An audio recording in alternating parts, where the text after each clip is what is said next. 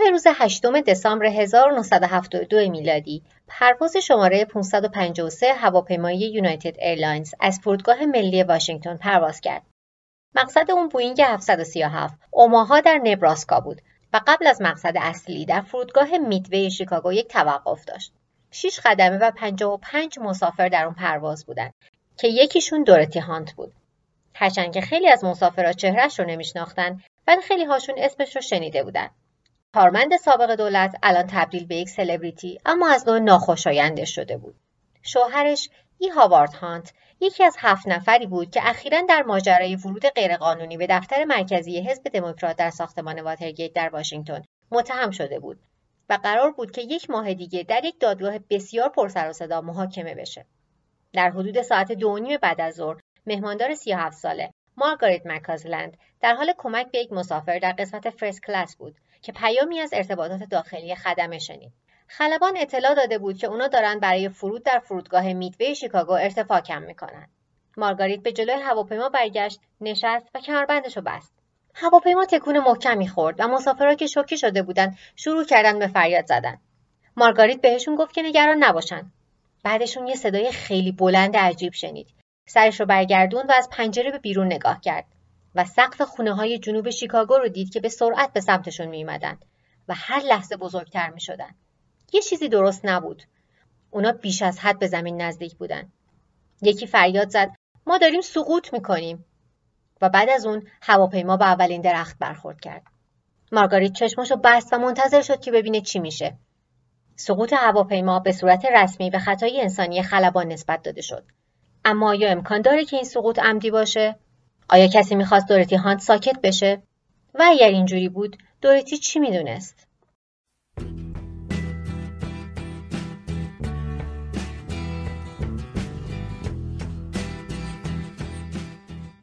سلام من محسا محق هستم و این اپیزود 11 هم از پادکست دومیمه که در اردیبهشت ماه 1400 منتشر میشه.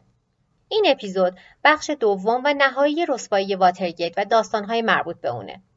هفته قبل با هم روایت رسمی رو مرور کردیم. از لحظه ای که تلاش شد شنود در دفتر مرکزی حزب دموکرات نصب بشه شروع کردیم و در نهایت به استعفای رئیس جمهور نیکسون در سال 1974 میلادی رسیدیم. اسم واترگیت با فساد، لاپوشونی، قانون شکنی و از دست رفتن تدریجی اعتماد آمریکایی ها به دولت گره خورده و بیش از دهها یا شاید صدها روایت میحول این ماجرا وجود داره. این هفته قرار سه تا از بزرگترین تئوری های توطعه مربوط به این ماجرا رو براتون تعریف کنم. تئوری شماره یک.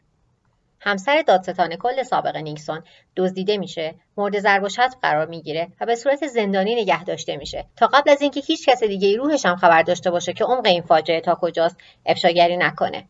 تئوری شماره دو. CIA سقوط هواپیمای 553 یونایتد ایرلاینز رو برنامه‌ریزی کرد تا دورتی هانت همسر هاوارد ای هانت که ورود غیرقانونی به واترگیت رو به کاخ سفید مرتبط کرده بود رو ساکت نگه داره تا حقایق آسیب زننده به تشکیلات نیکسون رو افشا نکنه. و تئوری شماره سه. نیکسون سعی در لاپوشونی رسوایی واترگیت داشت چون نمی‌خواست که توجه به داستان اصلی جلب بشه. و داستان این بود. هاوارد ای هانت و فرانک استرجس که هر دو در ماجرای واترگیت دست داشتند. نه سال قبل ترور جان اف رو طراحی کرده و انجام داده بودند. این اپیزود مشابه اپیزود قبلی عینا از پادکست انگلیسی زبان Conspiracy Theories یا تئوری های توطئه از مجموعه پادکست های کمپانی پارکست نقل میشه. اگر احیانا جایی بخوام چیزی به روایت اضافه کنم حتما قبلش اعلام می‌کنم. من کارشناس تربیت کودک نیستم. بچه هم ندارم. ولی نظرم اینه که این قصه مناسب بچه ها نیست.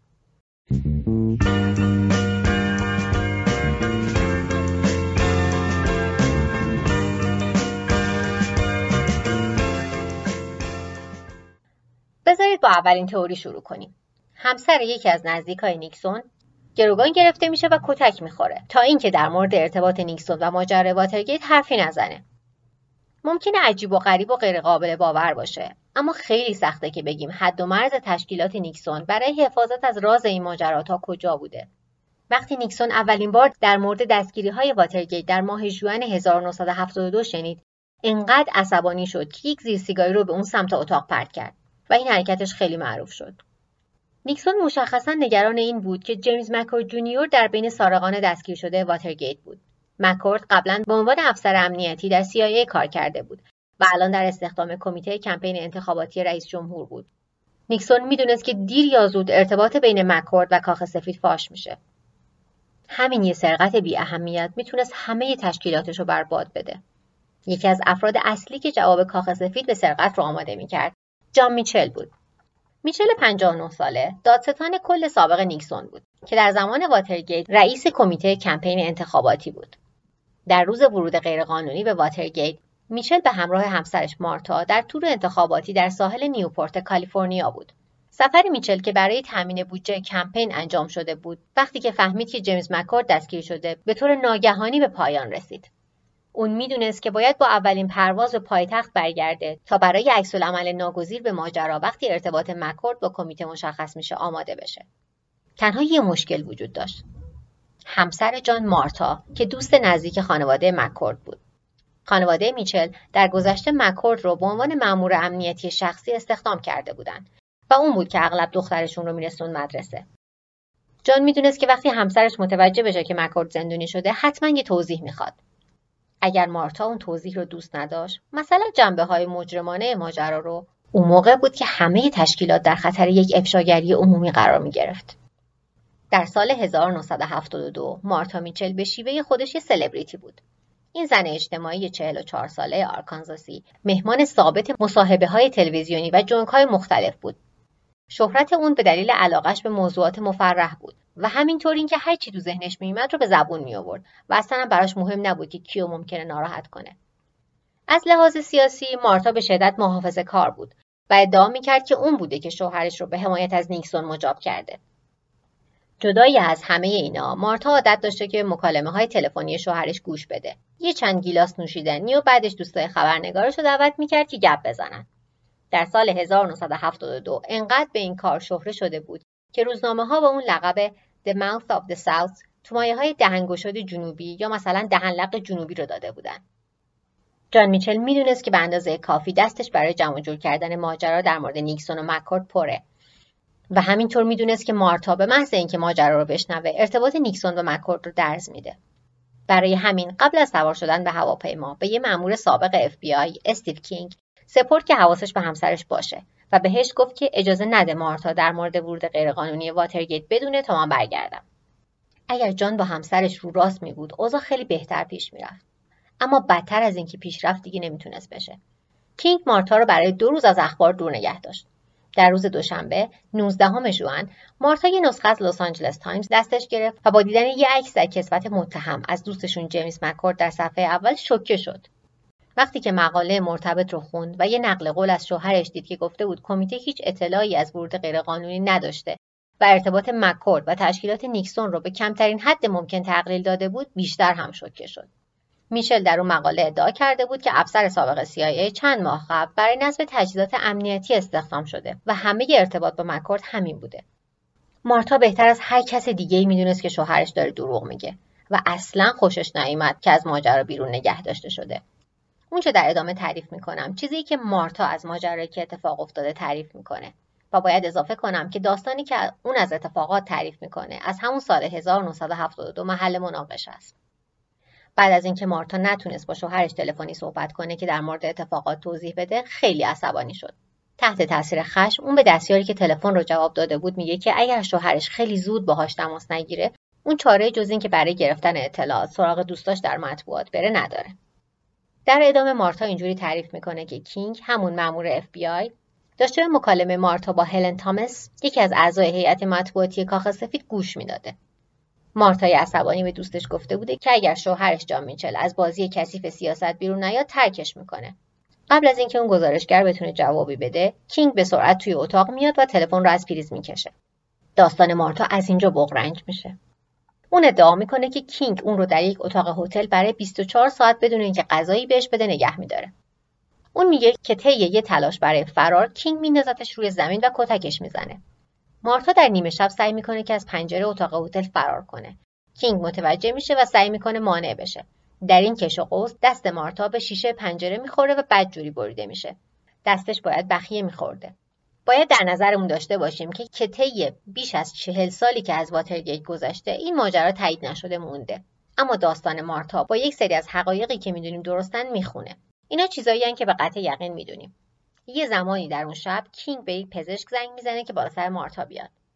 وقتی دکتر می‌رسه می‌بینه که مارتا داره فریاد می‌زنه که به عنوان یه زندونی سیاسی برخلاف میلش نگهش داشتن. کسی به حرفاش توجهی نمی‌کنه. با استناد به مارتا پنج نفر اون رو روی زمین نگه داشتن و دکتر شلوارش رو پاره می‌کنه و به باسنش آرام بخش تزریق می‌کنه. بالاخره مارتا رو می‌برن بیمارستان و دستش رو بخیه می‌زنن. اون بعدش پرواز می‌کنه به نیویورک و احتمالا به دوستش هلن تامس برای بار دوم زنگ می‌زنه. اون در اون مکالمه ادعا می‌کنه که زندانی سیاسی بوده و کتک خورده و با وجود اینکه شوهرش رو خیلی دوست داره قرار نیست که این مسائل کثیف که داره ادامه پیدا می‌کنه رو تحمل کنه. در 26 ژوئن داستان مارتا در صفحه اول واشنگتن پست چاپ شد. اما بسیاری از امریکایی ها اتهامات روایت رو اینجوری تفسیر کردن. مارتا همون مارتای قدیمه. متاسفانه داستان مارتا موضوع مجلات زرد شد و همه روی این نکته تایید کردن که همسر دادستان سابق تهدید کرده که ترکش می‌کنه. چند روز بعد جان میچل اعلام کرد که از سمتش در کمیته کمپین انتخاباتی استعفا میده تا روی خوشحالی و رفاه همسر و دخترش تمرکز کنه. اما رابطه جان و مارتا میچل برای همیشه خراب شده بود. در تمام طول سال بعد همینطور که واشنگتن پست گزارش های افشا کننده در مورد ماجرای واترگیت چاپ می‌کرد مارتا بیشتر و بیشتر قانع می‌شد که نیکسون شخصا در این ماجرا دخیل بوده. اون یکی از اولین چهره هایی بود که به این مورد اشاره کرده بود. نزدیکای نیکسون خیلی زود سعی در بیاعتبار کردن مارتا میچل کردن. بهش می‌گفتن دیوونه تشنه توجه الکلی دروغگو. متاسفانه بیاعتبار کردن مارتا کار آسونی بود. اون یه سابقه طولانی در مورد حرف زدن در مورد موضوعاتی داشت که هیچ اطلاعات تایید شده ای در موردشون نداشته. مارتا برای مدت کوتاهی هم در یک بخش روانی به دلیل اعتیاد به الکل بستری شد. اون که معمولا برای صحبت در مورد خودش از ضمیر سوم شخص استفاده می‌کرد حالا داشت به شکل عمومی رئیس جمهور ایالات متحده آمریکا رو برای اقدامات مجرمانه متهم می‌کرد. قبل از اینکه هیچ کسی حتی بتونه احتمالش رو از سرش بگذرونه. در تابستان 1973 مارتا میچل اعلام کرد که داره شوهرش رو به دلیل اینکه معتقد به خاطر رسوایی واترگیت زندانی میشه ترک می‌کنه. مارتا درست می‌گفت. در 21 فوریه 1975 6 ماه بعد از استعفای نیکسون جان میچل به دلیل توطعه جلوگیری از احقاق عدالت و دروغگویی متهم شناخته و به دو سال و نیم زندان محکوم شد. هشت سال هم برای مشارکت در لاپوشونی ماجرای واترگیت. در نهایت اما فقط 19 ماه را در زندون گذراند زندگی مارتا دیگه هرگز مثل سابق نشد. اون در چند برنامه تلویزیون دیگه هم شرکت کرد. اما بعدا به کلی از زندگی اجتماعی کناره گرفت. در 1975 مشخص شد که به سرطان مبتلا شده و سال بعدش فوت کرد. در مراسم تدفینش خیلی ها اینو زمزمه می‌کردن که مارتا درست می‌گفت. میراث مارتا میچل به شکل غیرقابل انتظاری تا امروز مونده. اثر مارتا میچل The مارتا میچل افکت اصطلاحیه که روانشناسا و کارشناسای سلامت روان وقتی به کار می‌برن که یه بیمار داره اتفاقاتی که واقعا افتاده رو تعریف می‌کنه. اما کسی باورش نمی‌کنه و به توهم و پارانویا تعبیر میشه. مارتا حقیقت رو در مورد مداخله نیکسون در واترگیت می‌دونست. یا حداقل بخشی از حقیقت رو. اما داستان حقیقیش انقدر افراطی بود که به توهم تعبیر شد. در سال 1981 در محل تولد مارتا پاین بلاف آرکانزاس یک مجسمه نیمتنه برونزی با ابعاد واقعی ازش نصب میشه که روی پایش نوشته شده تو باید حقیقت رو بدونی و حقیقت باید تو رو آزاد کنه. اما چقدر از داستان مارتا حقیقت داره؟ نمیشه منکر این شد که اون به قلوف کردن شهره بوده.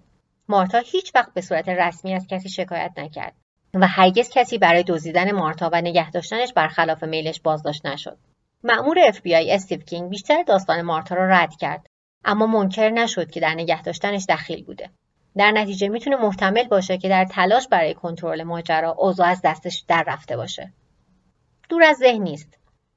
چون که نیکسون برای کتمان حقیقت حاضر بود هر کاری انجام بده.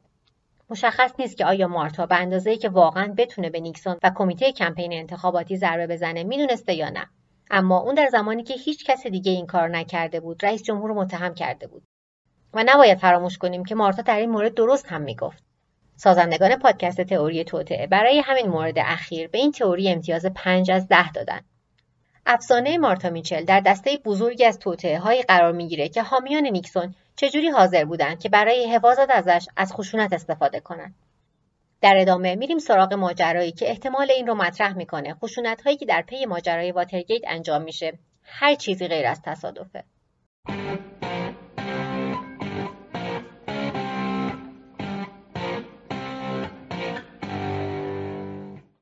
ماجرای دوم 6 ماه بعد از اینکه مارتا میچل در اتاق هتل زندونی میشه اتفاق میافته و توجهش به یه افشاگر دیگه واترگیت معطوفه. در 8 دسامبر 1972 در ساعت 2:39 دقیقه بعد از ظهر ورونیکا کاکالیچ 70 ساله و دختر 37 سالش تریسا در جنوب شیکاگو در حال شمردن پول خورداشون در تراس خونشون بودن. سگ جرمن شفردشون هم روی چمن دراز کشیده بود و به ماشین هایی که عبور می‌کردن نگاه می‌کرد. خونه ورونیکا کمتر از دو مایل با فرودگاه میدوی شیکاگو فاصله داشت و اون به صدای جت هایی که از بالا سرشون رد می‌شدن عادت داشت. در نتیجه متوجه نشد که هواپیمای پرواز 553 یونایتد ایرلاینز داره به سمتش میاد تا اینکه صدای توربین ها توی گوشش بود. ورونیکا و تریسا سرشون رو بلند کردن و دیدن که دماغه هواپیمای بوینگ 737 به سقف خونه ویلایی درست اون طرف خیابون خورده و بالهاش داره به سمت اونا میاد. قبل از اینکه سگشون بتونه حتی پارس کنه، اون جت مسافربری سی تنی روی خونه ورونیکا افتاد و مادر و دختر و سگشون رو در جا کشت. هواپیما قبل از اینکه کاملا متوقف بشه دو تیکه میشه و آتیش می‌گیره. مارگاریت مکازلند مهماندار 37 ساله هواپیما کم کم داشت داخل کابین فرست کلاس هوشیاریشو به دست می آورد. بدنش زیر قطعات سنگین فلز و آجر مونده بود. دیوار یه خونه سقف یا دیوار هواپیما رو شکافته بود. مطمئن نبود کدومش. اون صدای مردمی که در اطرافش در حال مردن بود رو میشنید و به شکل گنگی متوجه بود که بخشی از بدنش در حال سوختنه. یه جایی در بخش دیگه ای از کابین یه مهموندار دیگه داشت فریاد می‌زد که بازمانده ها از در انتهایی دم هواپیما خارج بشن. مارگاریت نمی‌تونست حرکت کنه. اما حس خوبی بود که میشنید عدهای نجات پیدا کردن. دود داشت قلیز می‌شد و گرما داشت شدیدتر می‌شد. مارگریت مطمئن نبود که چقدر زمان گذشت تا صدای آدمایی رو شنید که داشتن توی کابین حرکت می‌کردن. یکی گفت که اینجا کسی زنده نیست. مارگاریت همه تلاشش رو کرد که کمک بخواد. چند دقیقه بعد صدای بریدن فلز شنیده شد و بعد صورت یه آتشنشان جلوش ظاهر شد. آتشنشان گفت که من یک پارچه روی صورتت می‌ذارم. موتور رو بیرون می‌بریم و نمی‌خوام که بسوزی. چند دقیقه بعد آتشنشان ها مارگاریت رو از بقایای در حال سوختن هواپیما نجات دادن. مهماندار قصه ما سوختگی درجه سوم داشت. استخون رانش و هر دو قوزک پاش خرد شده بودند و مشش هم شکسته بود. اما بیشتر مسافرهای دیگه انقدر خوششانس نبودن. چهل نفر از پنجاه و پنج مسافر و سه نفر از خدمه پرواز کشته شدند. با احتساب شهروندایی که در اثر سقوط هواپیما از آسمون کشته شده بودند، آمار به چهل و پنج نفر و یک سگ می‌رسه. در این تراژدی اشخاص صاحب نفوذی کشته شدند. اول از همه جورج کالینز نماینده الینویس در کنگره. میشل کلارک خبرنگار سی بی اس و یکی از اولین زنان آفریقایی آمریکایی گوینده اخبار تلویزیون. اما مسافر دیگه ای هم بود. زنی که وجودش در اون هواپیما باعث شد تا پرواز 553 یونایتد ایرلاینز برای همیشه در حاله ای از ابهام باقی بمونه. اسمش دورتی هانت بود و همسر ای هاوارد هانت مشاور کاخ سفید و معاون کمیته کمپین انتخاباتی رئیس جمهور. هانت یکی از هفت نفری بود که در پرونده ورود غیرقانونی به ساختمان واترگیت متهم شده بودند. اما زمان محاکمه یک ماه بعد از سقوط هواپیمایی بود که همسرش در اون کشته شده بود. دورتی هانت به دلیل دیگه ای هم جالبه. وقتی تیم امداد و نجات در بقایای هواپیما جستجو می‌کردند کیف دورتی هانت رو پیدا کردند که ده هزار دلار پول نقد در های 100 دلاری داخلش بود. در لحظه این حد زده شد که این پول یه ربطی به ماجرای واترگیت داره. در آن زمان هنوز نیکسون و تشکیلاتش نقششون رو در ورود غیرقانونی و لاپوشونی ماجرا انکار می‌کردند اما بعدا مشخص شد که کمیته کمپین انتخابات رقمی بالغ بر 500 هزار دلار برای هزینه های دادگاه و خریدن سکوت هفت متهم واترگیت خرج کرده. وقتی نوارهای واترگیت منتشر شدند کاملا مشخص شد که نیکسون برای پرداخت مبالغ بالاتری هم آماده بوده. در این نوارها وقتی داره صحبت از این میشه که خریدن سکوت هفت متهم واترگیت چقدر خرج برمیداره؟ نیکسون میگه شروع نقل قول. می‌تونید یه میلیون دلار بگیرید. می‌تونید نقد بگیریدش. پایان نقل قول. در طی جلسات استماع کمیته واترگیت سنا جیمز مکورد گفت که کمیته کمپین انتخاباتی از دورتی هانت برای رسوندن پول به دست شوهرش استفاده کرده و پول از این طریق بین وکلای مدافع توضیح شده. اما ادعاها همینجا ختم نشد. وجود حق و سکوت و این حقیقت که دورتی هانت قبل از اینکه همسرش در ماجرایی که می‌تونست نسخه کاخ سفید رو به پیچ محاکمه بشه کشته میشه. این فکر رو به ذهن خیلی از آمریکایی ها آورد که خیلی بعیده که همه اینا یه همزمانی تصادفی باشه. خیلی از خودشون پرسیدن که آیا سقوط هواپیما اصولا یه حادثه بوده؟ در روزهای بعد از سقوط هواپیما یک فعال مدنی و کارگاه خصوصی اهل شیکاگو به اسم شرمن سکالنک شروع به بررسی ماجرای سقوط کرد و هرچی بیشتر بررسی می‌کرد همزمانی های تصادفی بیشتری پدیدار می‌شد. اولین چیزی که به نظر اسکالنک عجیب اومد سرعتی بود که FBI به صحنه سقوط رسیده بود معمولا سوانح هوایی در آمریکا توسط هیئت ملی ایمنی حمل و نقل National Transportation Safety Board یا به طور خلاصه NTSB بررسی میشه.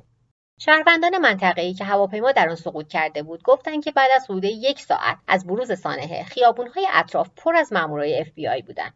ویلیام راکلز هاوس مدیر عملیاتی FBI بعدا تایید کرد که 50 مامور FBI تنها 45 دقیقه بعد از وقوع سانحه در محل حضور داشتند قبل از اینکه هنوز هیچ کسی از NTSB به محل رسیده باشه. هر دو سازمان دولتی به صورت مستقل و جداگانه تحقیقاتشون را انجام دادند و در نهایت به یک نتیجه واحد رسیدن. سقوط پرواز 553 یونایتد ایرلاینز در اثر خطای انسانی خلبان به همراه ارتباط و دیسیپلین ضعیف خدمه بوده. اولین مشکلات در هنگام فرود به وجود اومده بود. آسمان فرودگاه شیکاگو اون روز به شدت ابری بوده. خلبان پرواز کاپیتان وندل وایت هاوس به سختی می‌تونست که باند فرود رو ببینه. برج مراقبت فرودگاه شیکاگو به خلبان میگه که یه هواپیما زودتر از اونا رسیده و اون دوتا هواپیما دارن زیادی به هم نزدیک میشن. خلبان وایت هاوس با هواپیما چند دور در هوا زد تا اون یکی هواپیما زمان کافی برای نشستن داشته باشه. همین که شروع به کم کردن ارتفاع می‌کنه برج مراقبت بهش میگه که سرعتش بالاست. خلبان سعی می‌کنه که سرعت رو کم کنه ولی تلاشش کافی نیست. هواپیما شروع به افتادن می‌کنه. چند ثانیه بعد اول به درخت و بعد به سقف خونه ها برخورد می‌کنه تا بالاخره به خونه ورونیکا کوکولیچ می‌خوره. این روایت رسمی و گزارش FBI هستش و همچنین گزارش 605 صفحه‌ای که NTSB منتشر کرده. در اینجا یک, یک سری جزئیاتی در مورد چگونگی سقوط اومده بود. که چون یه مقدار تخصصی بودن و خیلی ازشون سر در نیاوردم براتون تعریف نکردم. چون ممکن بود بعضی جاهاشو اشتباه کنم. برگردیم به قصه. اما شرمن اسکالنک قانع نشده بود. اون می‌خواست بدونه که مامورای FBI چجوری انقدر زود به صحنه رسیدن. اونم وقتی که نزدیکترین دفتر فدرال 50 دقیقه فاصله داشت. برای اسکالنک تنها یک جواب قانع کننده وجود داشت. FBI از قبل در همون نقطه منتظر بوده چون که می‌دونسته که هواپیما قراره سقوط کنه. اسکالنک تنها کسی نبود که به نظرش این داستان بیشتر از اینا بود. رئیس NTSB جان رید در پنجم ژوئن به رئیس عملیاتی FBI نامه ای نوشت و در اون نگرانی های خودش رو از دخالت FBI به صورت کتبی اعلام کرد. نگرانی هایی که انگار باستاب شک و شبه های اسکالنکه. شروع نقل قول. تیم بازرسی ما متوجه شده در روز بعد از سانحه یک سری از مامورای FBI اعمال غیرمعمول در رابطه با این تصادف انجام دادند. در ساعات اولیه بعد از سانحه برای اولین بار بود که کارمندای ما می‌دیدن که مامورای FBI به برج مراقبت میرن و قبل از کارگاه های ما به نوارها گوش میدن و برای اولین بار تا اونجا که سواد ما قد میده در رابطه با یک سانحه هوایی یه افسر FBI قبل از NTSB از شاهدا بازجویی کرد. من مطمئنم شما متوجهید که این اقدامات خصوصا در مورد این پرواز مشخص که همسر آقای ایهان در اون کشته شده سوالهایی در ذهن اشخاصی که به دلیل این تصادف مشکوکن می‌سازه. پایان نقل قول. راکلزهاوس در پاسخ هر گونه انحراف از پروتکل توسط مامورای اف بی آی رو انکار می‌کنه و ادعا می‌کنه که وقتی کاراگاه ها مطمئن شدن که خرابکاری عمدی در کار نبوده تحقیقات رو متوقف کردند و همه مدارک رو به NTSB تحویل دادن. علاوه بر اون راکلزهاوس اصرار کرد که ماموراش از وجود دورتی هانت در پرواز تا زمان تکمیل تحقیقات مطلع نبودند. و در جواب به اینکه چرا مامورای FBI قبل از NTSB به محل سانحه رسیدن راکلساس جواب داد این سوال رو باید از NTSB پرسید که چرا دیرتر رسیده نه FBI که زودتر رسیده. بعد از اون راکلساس نتیجه اولیه‌ای که FBI بهش رسیده رو اعلام می‌کنه. پرواز شماره 553 یونایتد ایرلاینز در نتیجه خطای انسانی خلبان سقوط کرده و نه خرابکاری عمدی. وجود دورتی هانت در پرواز هم چیزی بیشتر از یک بدشانسی نبوده.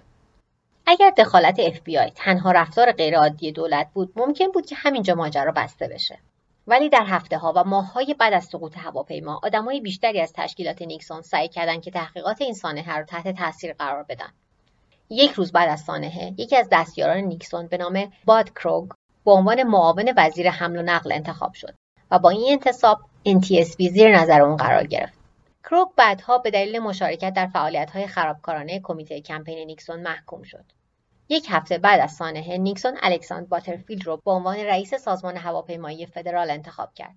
باترفیلد همون دستیار کاخ سفیده که بعدا وجود نوارهای نیکسون را افشا می‌کنه.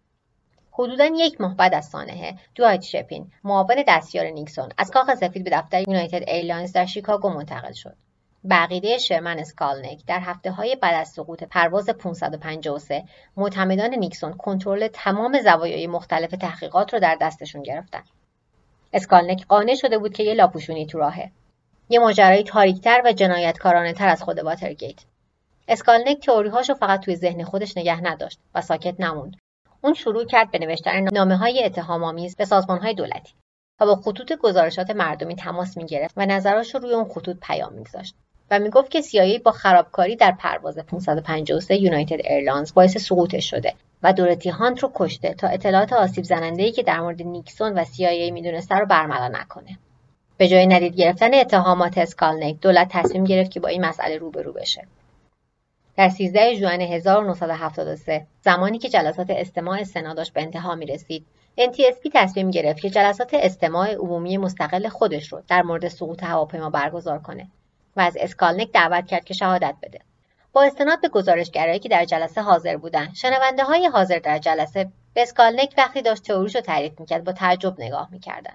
اگر بخوایم منصف باشیم بیشتر حقایقی که تئوری اسکالنک بر اساس اونا ساخته شده اثبات نشده است و بر شنیده ها استواره.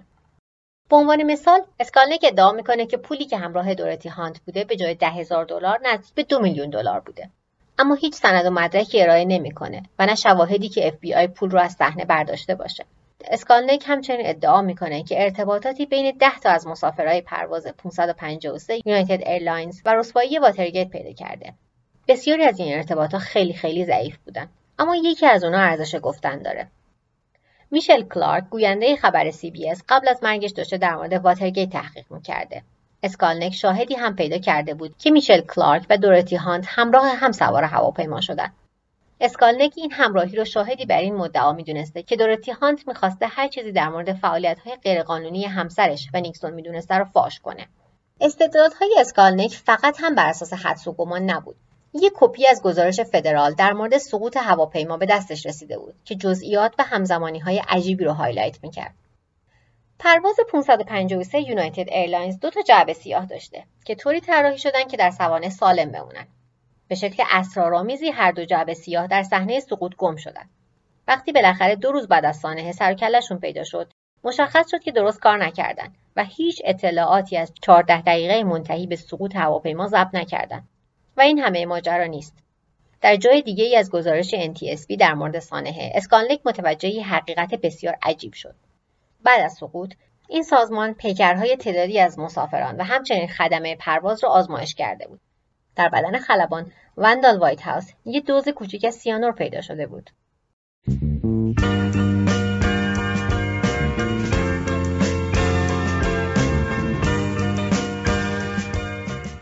هم FBI و هم هیئت ملی ایمنی حمل و نقل به این نتیجه رسیدن که سقوط پرواز شماره 553 یونایتد ایرلاینز در اثر خطای انسانی خلبان بوده.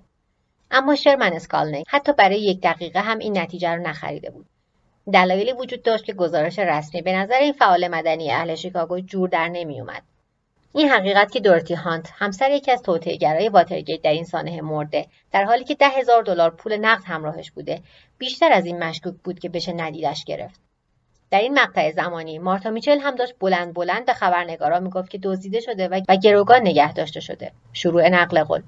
چون زیادی در مورد رئیس جمهور و مناسبات کثیف سیاست می‌دونست. پایان نقل قول. و حالا خود خلبان بود. کاپیتان وندال وایت هاوس 44 ساله. از 1956 در استخدام یونایتد ایرلاینز در اومده بود. تقریبا 80 هزار ساعت پرواز کرده بود و بیشتر از 2000 ساعت اون با بوینگ 737 بود. باور کردنی نبود که همچین خلبان متبحری همچین خطای مرگباری بکنه. اما وقتی شرمن اسکالنک به صفحاتی از گزارش رسید که نوشته بود که کالبد کاپیتان وایت هاوس نشانه هایی از مسمومیت با سیانور داشته شک و شبههاش به مرحله بسیار بالاتری رسید. با استناد به FBI و NTSB یه دلیل کاملا قانع کننده برای وجود سیانور وجود داشت که ربطی به خرابکاری یا قتل نداره. وقتی بعضی از انواع پلاستیک میسوزن از خودشون گاز سیانور متصاعد می‌کنن. مسمومیت با سیانور نتیجه سوختن فوم سالن هواپیما بوده. اما این توضیح مشکلاتی داره. بقیه خدمه پرواز با خلبان در کاکپیت بودن. همه اون سه نفر یه هوا رو تنفس کرده بودن و در معرض همون شعله های آتیش بودن. اما بدن کمک خلبان و افسر دوم هیچ نشانه ای از مسمومیت با سیانور نداشتند مشکل شرمن با مقدار سیانور موجود در کالبد خلبان هم بود که توجیه رسمی را غیرقابل باور می‌کرد.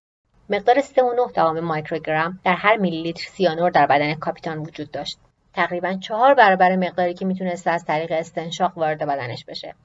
وقتی خلبان مقداری بین یک تا دو microgram در هر میلی لیتر رو استنشاق می‌کرده از دنیا می‌رفته و دیگه تنفسی در کار نبوده که بتونه مقدار بیشتری رو وارد بدنش کنه. در نتیجه اسکالنک نتیجه گرفت که سیانور موجود در خون وایت هاوس از طریق خوراکی یا تزریق وارد بدنش شده. اما باید اینو در نظر گرفت که اسکالنک متخصص پزشکی نیست و استدلالهاش مشکلاتی داره. کاپیتان بعد از اون دوز مرگبار قبل از اثر نهایی می‌تونسته هنوز هم نفس کشیده باشه. یا حتی همه سیانور رو یک باره وارد ریه‌هاش کرده باشه. اما هنوزم عجیبه که مقدار سیانور موجود در کالبد خلبان این همه با مقدار موجود در بدن سایر خدمه پرواز متفاوته. یه مورد دیگه هم هست که ممکنه در راستای تقویت فرضیه اسکالنک باشه. یک تک خط در گزارش FBI در مورد سانحه. شروع نقل قول. افسر مبارزه با مواد مخدر حاضر در پرواز توسط ماموران مصاحبه شد. پایان نقل قول. اسکالنک بعدها فهمید که اسم اون مأمور مبارزه با مواد مخدر هارولد مدکف بوده که نزدیک کاکپیت نشسته بوده و یه اسلحه هم داشته.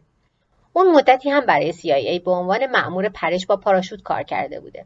اسکالنک معتقد بود که مدکف جاسوسی بوده که برای مسموم کردن و کشتن دورتی هانت فرستاده شده بوده. اما نمی‌دونسته CIA با خرابکاری باعث سقوط هواپیما میشه. به بیان دیگه اون قرار نبوده که زنده بمونه. در نهایت NTSB تئوری های اسکالنیک رو ندید می‌گیره و یافته های اولیه رو تایید می‌کنه. سقوط پرواز شماره 553 یونایتد ایرلاینز به دلیل خطای انسانی خلبان بوده و حضور دورتی هانت در اون پرواز چیزی بیشتر از یک همزمانی تصادفی نبوده. سازندگان پادکست تئوری توطعه برای همین مورد اخیر به این تئوری امتیاز 3 از 10 دادن. یکم زیاده رویه که این تئوری CIA رو متهم به کشتن 45 نفر می‌کنه. اما یک سری همزمانی هایی که بهش اشاره می‌کنه قابل توجهه. هجوم یکباره دستیاران نیکسون به سازمان های مسئول بررسی دلیل سقوط هواپیما به طور خاص مشکوکه و همچنین درست کار نکردن جعبه های سیاه سر بزنگاه اینا بخش های شک برانگیزن اما اسکالنک هرگز نتونست مدارک و شواهد ثابت شده ای برای اینکه CIA با خرابکاری باعث سقوط هواپیما شده ارائه کنه. در حقیقت تصمیمش برای اینکه تقصیر رو به گردن CIA بندازه و نه FBI یا هر گروه و سازمان دیگه ای از اینجا نشأت می‌گیره که به نظر CIA چیزی برای پنهان کردن داشته. که این شک ما رو به سومین و آخرین تئوریمون میرسونه.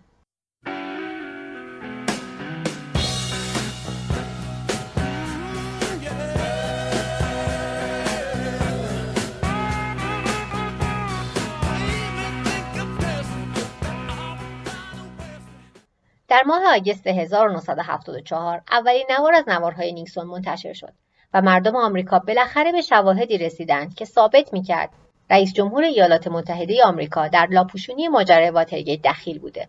اما همه قانع نشده بودند. ده بسیاری از آمریکایی ها ورود غیرقانونی و جاسوسی از دشمنان سیاسی فقط قسمت کوچیکی از ماجرا بود. جرم اصلی نیکسون این بود که مانع اجرای عدالت شده بود که با سعی در منحرف کردن تحقیقات این ماجرا رو به یک رسوایی بدل کرده بود. اما اگر این درست باشه چرا نیکسون اینطور مذبوحانه تلاش می‌کرد که نظر حقیقت روشن بشه؟ غیر قابل باور بود که رئیس جمهور بخواد یک میلیون دلار برای پنهون کردن نقشش در یک ورود غیرقانونی بپردازه. مگر اینکه ماجرای دیگه ای در کار باشه. ماجرایی تاریکتر که داشت تلاش می‌کرد پنهونش کنه. برای یک دسته از آمریکایی های کنجکاو تنها یک راز به اندازه کافی بزرگ وجود داشت. ترور جان اف کندی. اینجاست که به آخرین و عجیب ترین تئوری می‌رسیم. نیکسون سعی کرد که رسوایی واترگیت رو لاپوشونی کنه به این انگیزه که توجه ها به این حقیقت که ای هاوارد هانت و فرانک استرجس ترور جان اف کندی رو نه سال پیش طرح‌ریزی کردن معطوف نشه. برای بیشتر از یک دهه تئوریسین های توطئه به همه سوراخ های روایت رسمی ترور جان اف کندی که می‌گفت لی هاروی آزوالد به تنهایی عمل کرده سرک کشیده بودند. در اپیزودهای ششم و هفتم پادکست دومیم مفصل در مورد روایت رسمی این ترور و تئوری های صحبت کردم. پیشنهاد می‌کنم اون دو اپیزود رو قبل از شنیدن این تئوری گوش بدین تا براتون جذاب تر بشه.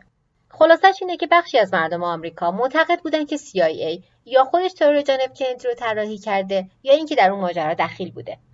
نوار تفنگ در حال دود نیکسون smoking gun tape که هفته قبل در موردش حرف زدم و فایل صدا و متن پیاده شدهش رو توی کانال تلگرام پادکست هم منتشر کردم. خوراک خوبی به طرفدارای این تئوری داد.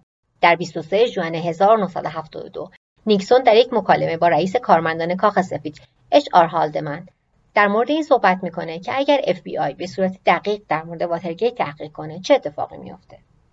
به طور خاص اون میگه که شروع نقل قول. این یارو هانت اون لعنتی زیادی می‌دونه. اگر مداخله کنه اگر بفهمه که همه اینا به اون ماجرای کوبا مربوطه یه افتضاح به بار میاد. باعث میشه که وجهه اف بی آی خراب بشه وجهه هانت خراب بشه و باعث میشه که بمب ماجرای خلیج خوکا منفجر بشه که به نظر ما خیلی بد بیاریه. هم برای CIA هم برای کشور. پایان نقل قول. اسم بردن از خلیج خوکا یعنی همون حمله ناموفق به کوبا که به بزرگترین شکست جانف کندی معروفه برای تئوریسین های توطعه نشونه اینه که دولت داره چیزی رو پنهون می‌کنه. شک و شبهه اونا سالها بعد تایید میشه. در سال 1978 میلادی هالدمن در کتاب خاطراتش به اسم انتهای قدرت گفته که مسئله خلیج خوکا عبارتی بود که نیکسون برای اشاره به ترور جان کندی ازش استفاده می‌کرده. اون نوشته که شروع نقل قول. بعد از اینکه کندی کشته شد CIA یک لاپوشونی عالی ساخت و هر گونه ارتباطی بین ترور JFK و CIA را از بین برد. پایان نقل قول. بعدها هالدمن میگه که نویسنده این بخش از کتاب خاطراتش که اسمی هم ازش برده نمیشه اون رو از خودش درآورده و اون هرگز معتقد نبوده که نیکسون داشته در مورد ترور کندی صحبت می‌کرده. هالدمن سعی می‌کنه که شدت بیان نیکسون رو اینجوری کم کنه و آلوه نشون بده که نیکسون معمولا در مورد JFK در اتاق بیزی قرولون می‌کرده. نیکسون معتقد بوده که کندی دلیل درست حسابی برای استفاده کردن از نیروی هوایی آمریکا در عملیات خلیج خوکا که می‌تونسته اون رو به یک پیروزی بدل کنه نداشته. ممکنه درست باشه. ممکنه هم تلاشی باشه برای لاپوشونی اینکه نیکسون واقعا داشته در مورد ترور کندی در نوار موسوم به تفنگی در حال دود حرف می‌زده. اما این تئوری همینجا ختم نمیشه. برای اینکه کاملا بشه توضیحش داد باید به 22 نوامبر 1963 برگردیم. روزی که جان کندی در دالاس تگزاس ترور شد.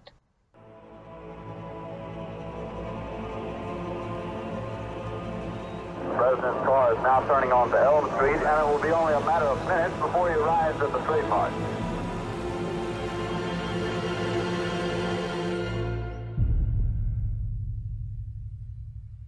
بعد از ترور بعضی از روزنامه های محلی دالاس عکسهایی از سه مرد که توسط پلیس در دیرلی پلازا نزدیک گراسینال دستگیر شده بودن را چاپ کرد یعنی از همون جایی که به کندی شلیک شده بود چند سال بعد تئوریست توتر ریچارد ای اسپراگ ادعا کرد که این سه نفر در ترور دخیل بودند.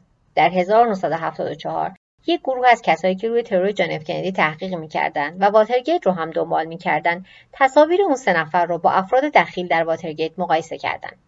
اونا به این نتیجه رسیدن که دو نفر از اونا شباهت زیادی به ای هاوارد هانت و فرانک استرجس دارن برای شفاف شدن ماجرا باید گفت که راهی برای اثبات شباهت بین این آدمها وجود نداره. سازندگان پادکست تئوری توته شخصا این تصاویر رو دیدن و با هم مقایسه کردن. هرچند که تصاویر واضحی نیستن ولی به نظرشون اون آدمان یکی نیستن. در سال 1979 میلادی کمیته منتخب کنگره برای تحقیقات ترورها یعنی ترور جان اف کندی و مارتین لوتر کینگ جونیور با کمک متخصصان انسانشناسی این دوتا عکس رو مقایسه کردند و به این نتیجه رسیدند که ای هاوارد هانت و فرانک استرجس دو نفر از سه نفری که گفته شده در ترور کندی دخیل بودن نیستند اما عدهای هنوز قانع نشدن. تئوری هایی وجود داره که میگه ای هاوارد هانت یکی از اون سه نفره اما تغییر قیافه داده. در نهایت همه این تئوری ها از تلاش برای مرتبط کردن CIA با ترور جان اف کندی نشأت می‌گیره. هاند و استرجس تنها به این دلیل با این تئوری مرتبط شدن چون در خبرهای مرتبط با رسوایی واترگیت بودند و مشخص شده بود که قبلا برای CIA کار می‌کردند سازندگان پادکست تئوری توته برای همین مورد اخیر به این تئوری امتیاز دو از ده دادن.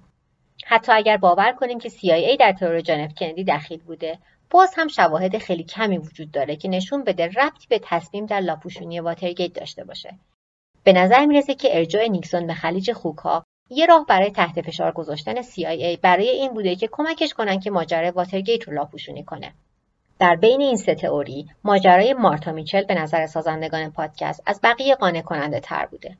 به طور قطع نمیشه گفت که مارتا به اندازه ای که بتونه نیکسون رو به زیر بکشه می‌دونسته یا نه. اما جالبه که تصور کنیم که اگر استیون کینگ تلفن مارتا را از پریز نمی‌کشید و مکالمش با هلن تامس را نیمه کاره نمیگذاشت واترگیت چه سرانجامی پیدا می‌کرد؟ اما حتی اگر مارتا به اندازه کافی لجند برای نابود کردن نیکسون نداشته باز هم خیلی عجیبه که همسر دادستان کل سابق ایالات متحده آمریکا ممکنه که اسیر شده باشه و هیچ کسی هرگز به این ماجرا توجهی نکنه. جدایی از همه روایت ها و داستان ها یه مسئله جالب در مورد واترگیت اینه که چجوری تصور آمریکایی ها رو در مورد دولت مسئولان و تئوری های توطعه به طور کلی برای همیشه تغییر داد. بعد از دهه 60 میلادی آمریکایی ها بیاعتمادی و شکی رو تجربه کردند که تا قبل از اون قابل تصور نبود. اونا ترور جان اف کندی و مارتین لوتر کینگ جونیور رو از سر گذرونده بودند جنگ سرد با خودش جاسوسی رو در مرکز توجه قرار داده بود و با وجود همه اینا این واترگیت بود که بیاعتمادی نسبت به دولت رو به یه سطح دیگه ای برد. یه مطالعه مستقل نشون میده که درصد آمریکایی هایی که می‌گفتن همیشه یا بیشتر اوقات به دولت اعتماد دارند از 62 درصد در 1968 میلادی به 33 درصد در 1976 رسیده. و این درصد تا همین الان هم به عددی که قبل از ریاست جمهوری نیکسون بوده برنگشته. به بیان دیگه دولت آمریکا هنوز اون اعتمادی که از مردم در ماجرای واترگیت از دست داده رو دوباره به دست نیاورده.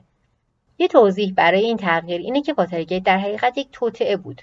یه برنامه طرحریزی شده توسط یه جمع کوچیک قدرتمند که برای اینکه به چیزی که می‌خوان برسن جاسوسی کردن، تقلب کردن و دروغ گفتن. نوارهای نیکسون نشون داد که کاخ سفید برای سالها به مردم آمریکا دروغ گفته و در نهایت ثابت کرد که روایت رسمی همیشه حقیقت ماجرا نیست.